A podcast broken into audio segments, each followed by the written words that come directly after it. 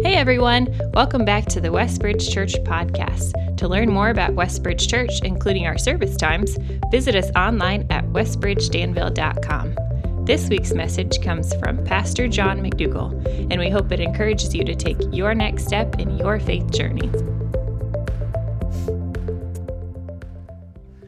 Man, well, good morning, church family. How good is our God? How good is our God? I love the way the psalmist in Psalm 84 puts it, verse 10 Better is one day in your courts than a thousand elsewhere. Speaking of the Lord, I would rather be a doorkeeper in the house of my God than to dwell in the tents of the wicked. For the Lord is a sun and shield. The Lord bestows favor and honor, and here it is no good thing does he withhold from those whose walk is blameless. How good is our God? Don't you love that picture? No good thing does he withhold from those whose walk is, is blameless. For those of us who know him and, and walk with him, his goodness, it's a waterfall of grace, isn't it? And I love the place we left, left off last week in Hebrews chapter 4 all week it's just been feeding my soul. When God describes his throne, what, what, what's the title that, that he puts on it? When he wants us to, to understand his throne, it could be the, the throne of power, the throne of justice, the throne of, of all these things, and it would be accurate. But how does he want us to see his throne in heaven? Do you remember? It's awesome. Hebrews chapter 4, verse 16 says this Let us then approach God's throne of grace with confidence so that we may receive mercy and find grace to help us in our time, time of need. When God wants us to, to see his throne or um, approach him, it's to see his throne as a throne of grace, grace being undeserved favor. Isn't that great? It just draws us to him. I was thinking, or the, I love the picture Pastor Tyson left us last week, or talk, where uh, he, he had been done something wrong. And didn't that make you feel good to hear even Tyson messed up as a kid? Kids, there's hope. And uh, he, he, his mom said, wait until dad gets home. And all day he was living under that impending cloud of impending judgment and discipline that he deserved. And I think we, we're all probably like, yep, been there. I was flashing back to the moments in the grocery store where I would you know, be disobeying my mom, and she would, with fire in her eyes and smoke coming out her ears, put a black mark on my hand. And it was to represent when you get home, this is you're going to get punished or uh, disciplined with love, but disciplined firmly. and I remember just that horrible feeling the rest of the time in the grocery store, and then on the drive home, just thinking, "Ah, oh, this is." Living under that cloud of impending judgment. I remember looking at it and thinking, if I rub it off, will, she forget? Like, will that erase my punishment? And it never worked. The enemy of our soul wants us living as, as Christ followers under the cloud of judgment or condemnation. He wants us to forget the good news that, that we have a God and we have a Savior who came to earth for one purpose, took on humanity, wrapped himself in our humanity, lived a perfect life, died the death that we deserve on the cross, received the punishment that should have been ours, all of it. And he says, Whoever trusts in me, believes in me, there is no condemnation for you. Now, like, like not some, like now, today, if you are trusting Christ, no condemnation. And here's how I want you to live with me, my children. I want you to run to me, not away from me when you fail trusting the provision of Christ. Amen? He says, run to this throne of grace. To do what? And remember what it said? To find just the grace we need, the mercy we need in our time of need. And God is so faithful, isn't He? No good thing does He withhold from those whose walk is blameless. And you think about your life and just reflect, even this morning, it's a waterfall of grace, isn't it? His goodness just continues to pour through Christ. And so last week, we're going to pick it up this week where we left off last week. We're, we're into Hebrews chapter 5. And what the writer is doing is explaining that Jesus is our high priest and how he is that. And so for us, as, as most of us Gentiles, we don't really have a, a frame of reference for this, but for these believers, they, uh, they, they were still, or they, the, the law of Moses was still in play for those in, that lived in Jerusalem. And he's writing to these Hebrew Christians, explaining to them, okay, this is why Jesus is the high priest, our high priest, and greater than the high priest that's currently in the temple. And we'll pick it up in uh, Hebrews chapter 5, verse 7. Hebrews 5, verse 7. Now, he's going to talk about Jesus being our high priest for a few moments here, but then he is going to take a hard left. And so I just want to give you a heads up. You might want to fasten your seatbelts here. He's going to take us into some terrain that is, it's like, uh, you know, off road terrain theologically and as we get into this scripture, but so helpful as we seek to draw near to the Lord and, and walk with Him. So we'll pick it up, verse 7. He says this During the days of Jesus' life on earth, he offered up prayers and petitions with loud, with fervent cries and tears to the one who could save him from death. And he was heard because of his reverent submission. Side note here, isn't it interesting as Jesus was on earth, we, we, here we, we get a window into his, the passion with which he prayed. We, we know we're called to live a praying life and to talk to the Father. And even Jesus, with full trust, prayed emotionally, prayed passionately as he saw what was going on around him and, and was asking God, his Father, for help, but, but to, uh, to follow him. And then verse 8 it says, Son, though he was fully God, he learned obedience from what he suffered, and once made perfect, he became the source of eternal salvation for all who obey him. Powerful picture of our Lord. He learned obedience from what he suffered. So he developed in obedience through suffering. So important for those of us as Christ followers. When we begin to follow him, suffering is a part of it, right? And throughout Scripture, we're taught God is at work in our suffering. It, suffering is a result of the fall, and yet God can use what, what was meant to harm us to actually grow us.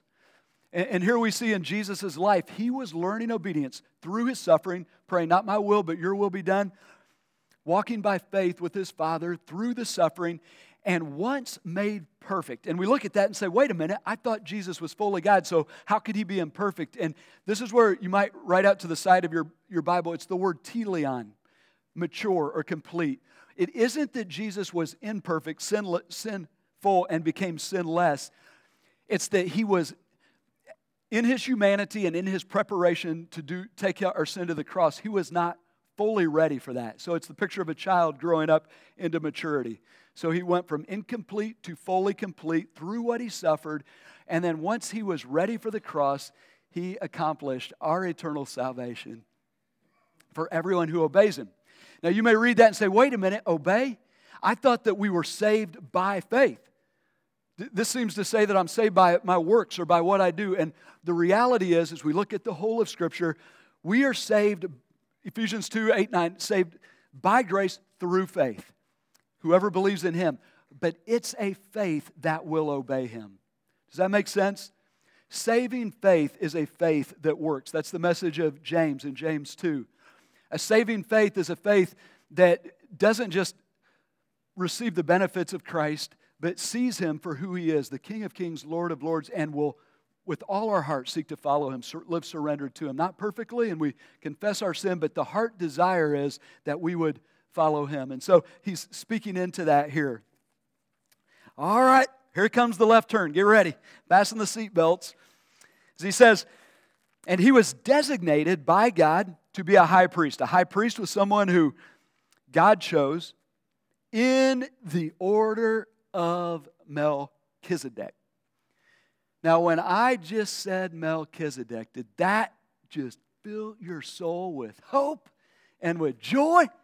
Like, yes. Anybody just get lit up to just let's hit pause and sing a praise song? Anybody? No, we're like, Mel who? Melchizedek?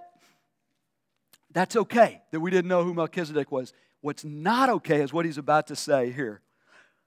Verse 11 It's like he just calls time out on Melchizedek and says, We have much more to say about this, but it is hard to make it clear to you because you no longer try to understand.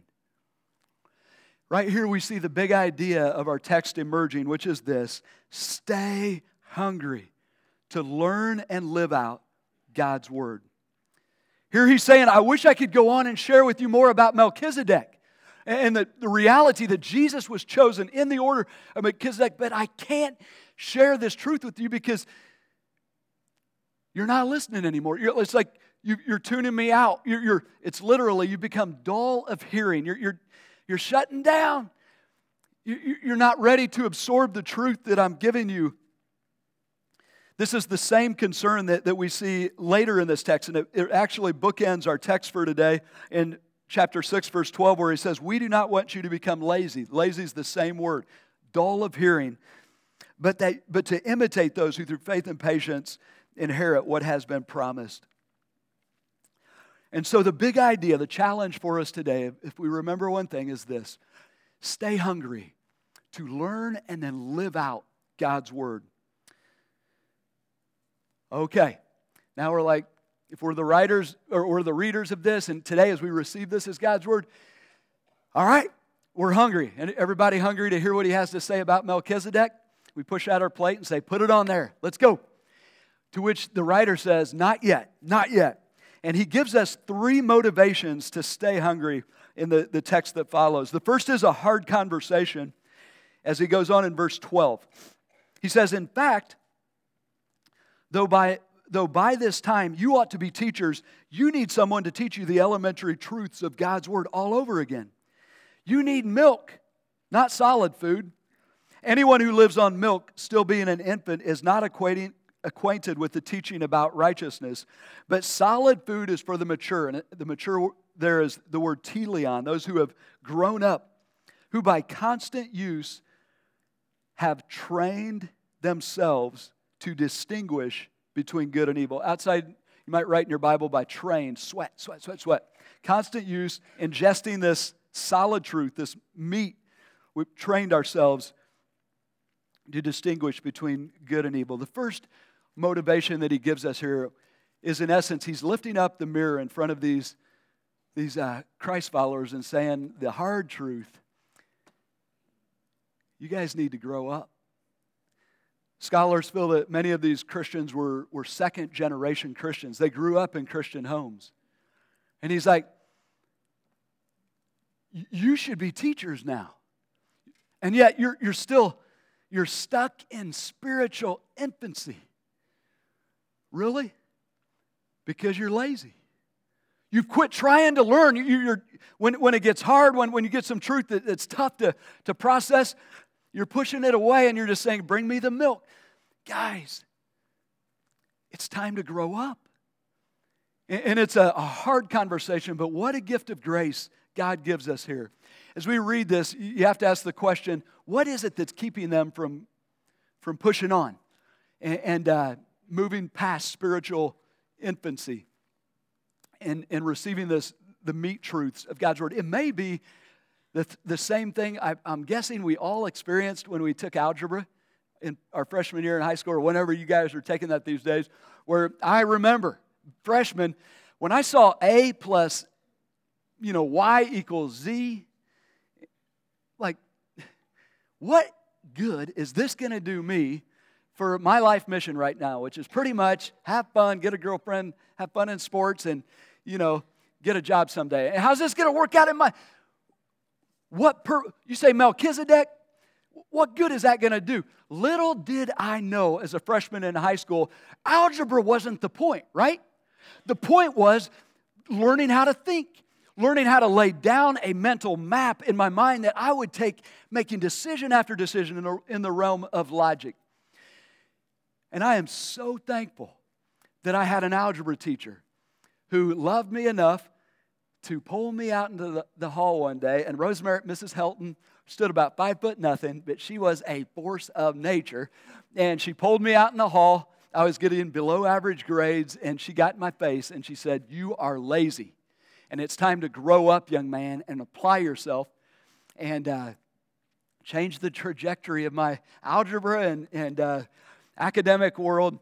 But what a gift God has given us here. We've got to grow up. And aren't you thankful he doesn't leave us in the hallway? Mrs. Helton didn't leave me there. She said, Come on back into the classroom. And so does our Lord here in chapter 6, verse 1. He says, Therefore, let us move beyond the elementary teachings about Christ and be taken on to maturity. The word maturity there is teleon. We, we can be mature and complete in Christ. Not laying again a foundation, and he lists six truths that are foundational three clusters. They, they form three clusters. One's around salvation, of repentance and of acts that lead to death and faith in God. This is where we think we can save ourselves, but we realize no, it's only through faith. Um, core truth. The second one here is the uh, instructions about cleansing rites, baptism, and the laying on of hands, which they would often do around the baptism ceremony or commissioning people for things. And then the resurrection of the dead and eternal judgment. So our future. And that we will those in Christ will rise to life, those not to eternal judgment. And he says, God permitting, we will do so. We will, we will move on. Isn't this good? Where God just says, hey, here's, here's where we are. We need to keep growing, grow up to maturity. Maturity is possible. And this is how it's going to happen. It's as you ingest the Word of God. Continue, stay hungry to learn and then live out the Word of God. Quick observation here the elementary teachings of Christ that he references are really important, but they're important in that they form the foundation of the house. And this summer, I had the opportunity to uh, be a part of, help Larry Mahan one day as he laid the foundation of his own house. And he laid it with precision, and man, it was just, um, but it was this concrete in the ground. If Larry had stopped at the foundation, what kind of condition would he be in this morning? Man, he'd be probably a mess, horrible night of sleep. Shit, it'd be a cold winter if he didn't keep going, right? Put up the walls, put up the roof, the windows, the doors. That's what he's saying here. The, the foundation's crucial, and we, we need to check it for cracks at times, making sure the foundation is strong. But as we follow Christ, we've got to carry on with the, the doors, the walls, the windows, and continue to add to what will help us um, become mature. And notice the goal isn't just to learn for ourselves. When he says, by now you should be teachers, the goal isn't just that we would learn this truth for our own benefit, but that we would teach others. How many of us are called to be a teacher as we follow Christ? All of us, right? Great Commission. Go make disciples, baptize them, and what? Teaching them some are gifted to teach, Ephesians uh, 4 11 to 16, to train the rest of us to be good teachers. Every one of us should be able to teach somebody what it looks like to follow Christ into a life of love, loving God, loving others, and living out our, our life mission. One day this past summer, I was out on the putting green practicing the, the putting stroke. And I was the only one there, and up from behind me walks a 20 something year old guy and asks a question I have never heard asked on a golf course and would have a putting green and would never have expected from this guy. It was the craziest thing, blew me away. He walks right up to me, putting away, walks right into my social space. We're eye to eye, and he says this Would you teach me to putt? Me? you got the wrong putter. Have you seen what I've been doing? You know, like ask my brother or Kevin. No, I don't, I don't know how to. That's why I'm practicing here. He wanted to know. So I rallied up the best little lecture I could. It, it, lasted about three minutes and told him everything I knew about putting, and then just ended it with practice, practice, practice. But as I reflected on that, I thought, you know what? How long have I been putting? I've been putting for 40 plus years. If anyone should know how to teach somebody to putt, it should be me. So when someone walks up to you and says, Hey, would you teach me how to follow Jesus? If I've been walking with them for, I should know, right? I, sh- I should be ready. And what if we started doing that? Would you teach me how to follow Jesus in the realm of dating? You know, right now we've got a panel back in our youth, youth room where they're asking questions about relationships. And students sharing that. I, I met with Megan Ellett yesterday, a, a young mom, three kids. She's uh, joining our church family, and I was asking her about how she's connecting in the church, and she said, I've just started a mentoring relationship with Patty Lane, a, a mom who raised two great sons who are going hard after Christ. And I thought, what a powerful picture of of a Jesus follower coming up to another one saying, Would you teach me how to be a follow Jesus in the realm of being a mom? And what a gift to have Patty Lane just teaming with her and, and saying, This is how you do it. That's the goal, right? I mean, that's the end game that we would reproduce. What's the goal of maturity? It's reproduction. A mature adult produces kids. A mature Jesus follower produces disciples. How? Teach, teach, teach, teach, right? So if we're not building the walls and if we're not staying hungry to learn and then live it out, we're not going to be ready to do what God's called us to do. I, I um, noticed there also where he says, by, who by constant use have trained themselves. How do we avoid the pitfalls in this life and the, the, the landmines that the enemy of our soul will lay for us, the uh, despair and all the things that, that come with living life down here? I, I view, if you watch the movie The Matrix, there's a matrix that the enemy sets up, which are the lies that are props. They're not real, it's not reality, but, but we believe them, right? Lies about who God is, who we are, and what, what's around us. How do we see the matrix? You notice what he said? Those who have trained themselves by constant use so that they can discern good and evil. And as we stay hungry to learn God's word, live it out, the matrix melts. And pretty soon, that thing that was a temptation, it's not as big of a temptation because the matrix is gone. You can see it. That's a flat out lie. You'd be happier if you were that, that person rather being faithful to your wife. Such a, a lie, right? But how? It's as we ingest His Word. A couple weeks ago, a group of our elders were uh, headed up to Minneapolis for a training time.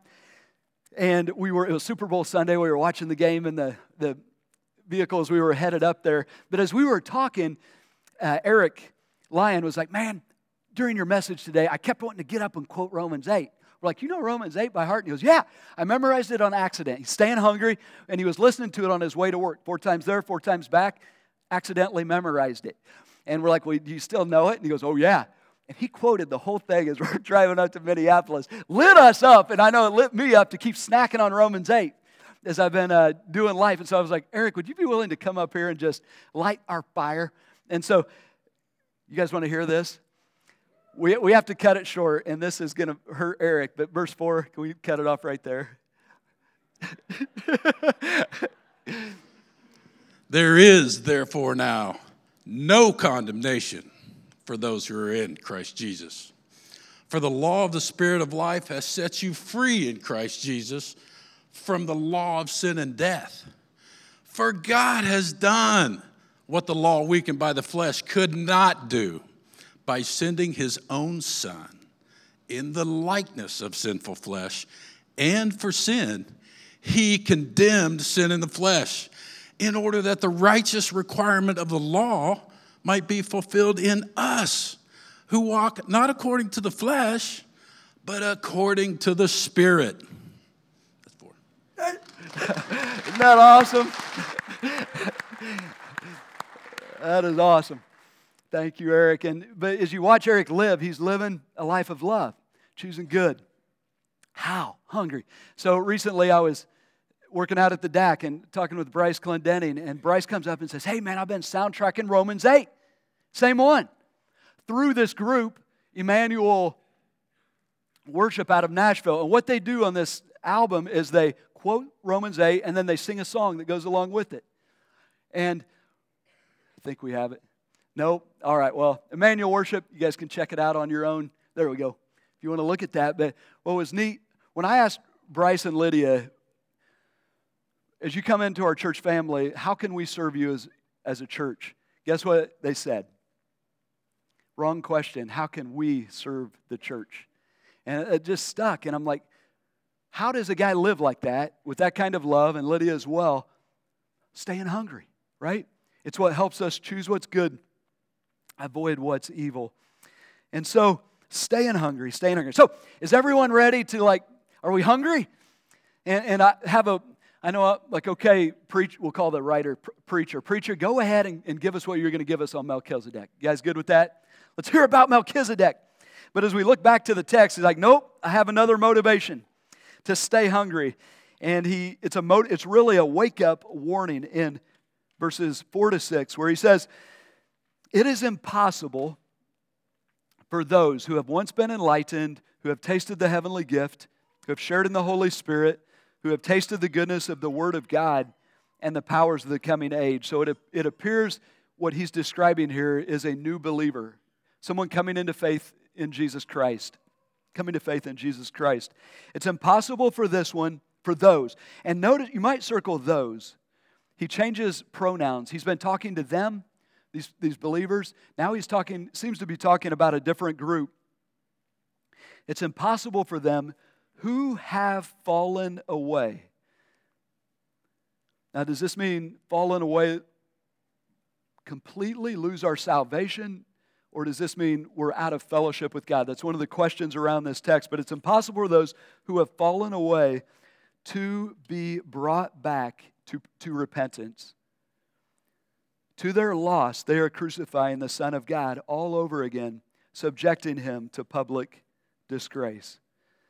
So, as we read this, it's a sobering warning, isn't it? It's one of those that you read it and it just it wakes you up. It raises all kinds of questions.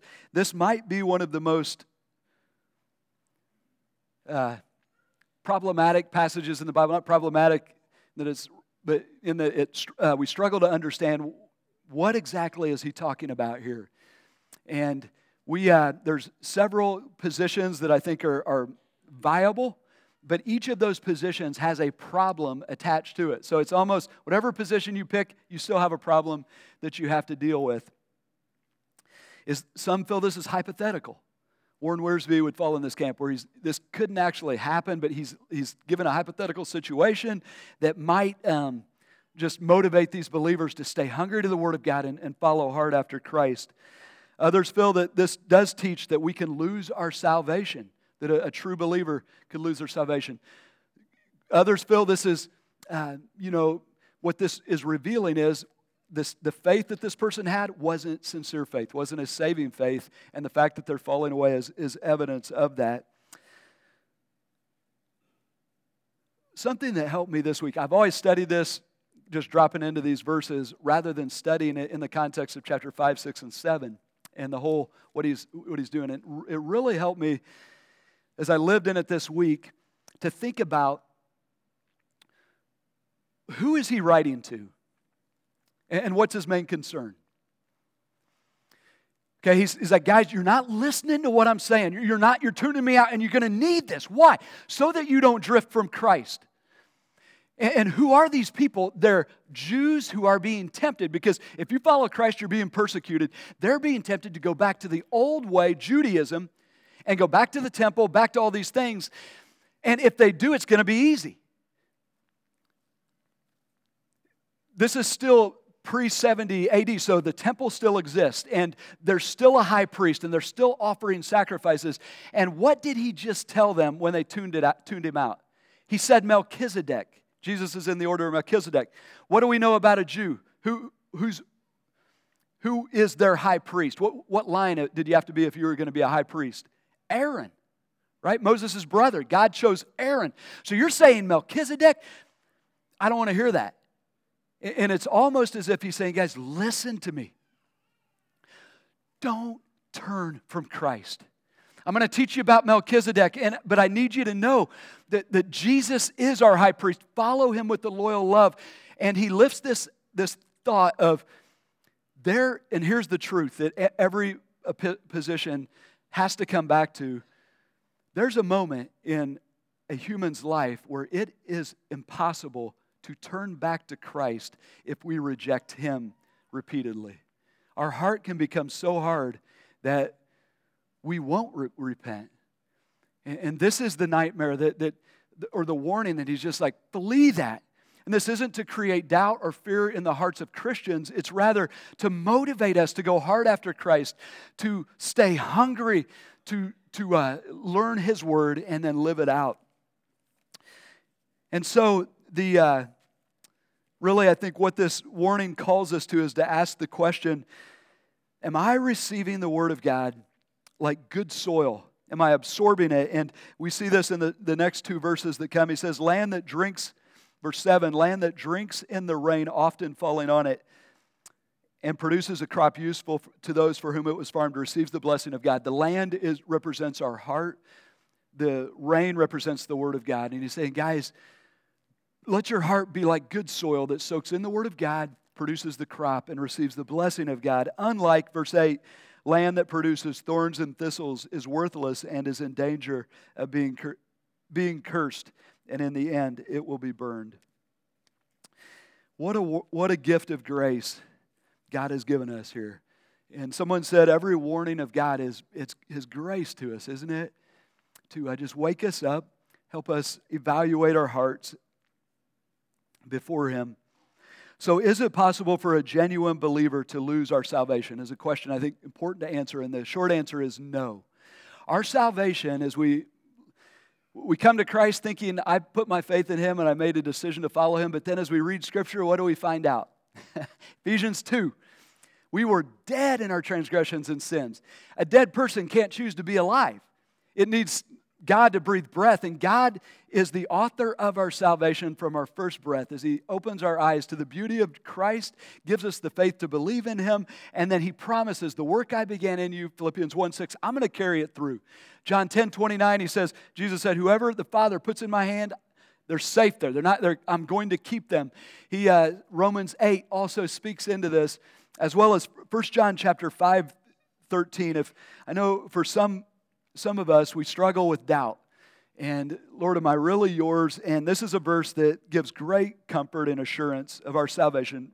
1 John 5 13 says, I write these things to you who believe in the name of the Son of God, so that you may know that you have eternal life. So, our salvation is secure in Christ. But if we ever come to a moment in our lives where we're no longer hungry for His Word. And we're no longer concerned about living it out. We view His Word as one option among many. It should sound a siren in our soul, and this warning should come to mind that drift is possible.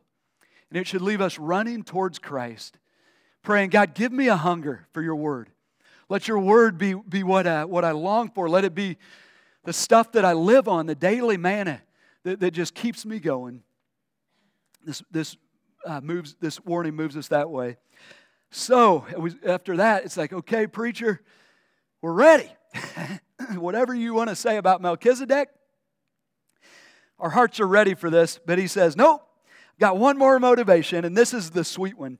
And this is where he's been talking about hard, hard conversation. This is where you are, where you should be, uh, what could be. But then he moves into what is and, and what he believes will be in their, in their for them, for those their, um, their spiritual walk. And it's this sweet, one sweet promise, verses 12, uh, beginning verse 9 and then through 12. He says, Even though we speak like this, dear friends, we are convinced of better things in your case, things that have to do with salvation. And here's the promise God is not unjust. He will not forget your work and the love you have shown him as you have helped his people and continue to help them. We want each of you to show the same diligence to the very end so that what you hope for may be fully realized. We do not want you to become lazy or to dull of hearing, but to imitate those who through faith and patience inherit what has been promised. Why stay hungry? And, and what a promise to, uh, to put wind in our sails to stay hungry so that we might live out the calling God has put on each one of our lives. A unique life mission to follow Him, follow Jesus into a life of love, loving God with our entire being, loving the people around us. And as we do, God promises reward. He says, There's a good day coming, and you have opportunities in this life. The Father is not going to forget one thing. God is not unjust. He will not forget what you have done for Him. the, the ways that you have shown your love to Him as you have helped the people around you. We were laughing this past week that the, uh, the problem with humility is nobody notices. Have you noticed that? I mean, once you start really pursuing humility, you can go like everybody's no one notices what you're doing. It's horrible. It's almost like you need to hire someone to market your humility. Like, hey man, when you see me being really humble, would you tell everybody? And, uh, and then that's all pride coming back, right? But here's the comfort, you guys, and this is just seeing an audience of one. The Father sees the cup of cold water you give. Moms, as you serve your families at home, and nobody sees that as we serve kids' ministries even today, rocking babies and stuff that, that's not going to get a lot of attention. As you help the people around you, fueled by the love of God, supported by His Word that's nourishing you as you're staying hungry, learning and living, eternal reward is being stored up for you. Our eternal security, our eternal salvation is secure. Our rewards are not. There is something eternal to be won or lost as we live out our lives down here. And he's saying, guys, don't be lazy. Don't quit. Um, carry on. See this good day coming and live for it. Spend your life in a way that's, that's uh, pleasing the Father. The danger is that we would would uh, lose our appetite for His Word and lose our, our capacity to live for Him. So now we're saying, okay, preacher, we're ready. We're hearing you. Stay hungry to learn and live out God's Word. We're ready for Melchizedek. You guys ready? Everybody else there? Tell us about Melchizedek. We want to build this on this foundation. To which he says, Nope. You got to come back next week. That's chapter 7. because what matters most right now is not what I'm going to tell you about Melchizedek, it's how you answer this question Am I hungry to learn and to live out God's word? Am I hungry? Why does it matter? The only way we grow up to be like Christ, to be teleon, to be mature, strong to reproduce, it's here. It's His Word. Staying hungry the way that we discern, discern between good and evil, we navigate without getting blown up by a landmine while we're here on earth. It's His Word. Staying hungry. The way that we keep from drifting away from Him is His Word. And the way that we store up eternal reward so that when that day comes, oh my, some glory. It's His Word, right? So He says, stay hungry to learn and to live out His Word. And what I'd like to do is just give you a, an opportunity to, in your own words, just pray a simple prayer Lord, would you create a, a hunger in me for your word? And so, I'll, just a moment of silence for you to pray.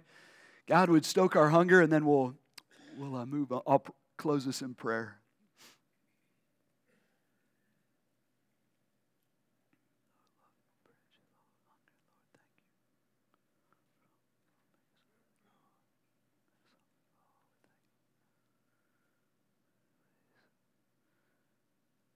Father, we thank you for revealing yourself to us through your word and just where we can meet you in your word and grow in our love for you, love for those around us. Lord, I thank you for the word that you gave us today through Hebrews 5 and 6 that just stokes our hunger to, to learn and to keep meeting you in your word and hearing what you have to say and then following you being changed into the image of Christ. And Lord, in these moments, our primary prayer is please don't ever let us become full and, and lose our appetite for knowing you through your word.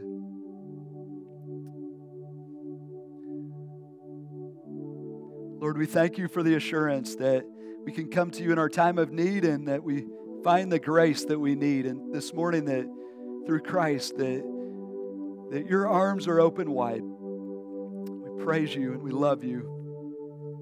We pray all this in Jesus' name. Amen. If you were encouraged by today's talk and believe it would be helpful for others, please be sure to subscribe or share. To experience other messages or find helpful resources, visit us online at westbridgedanville.com.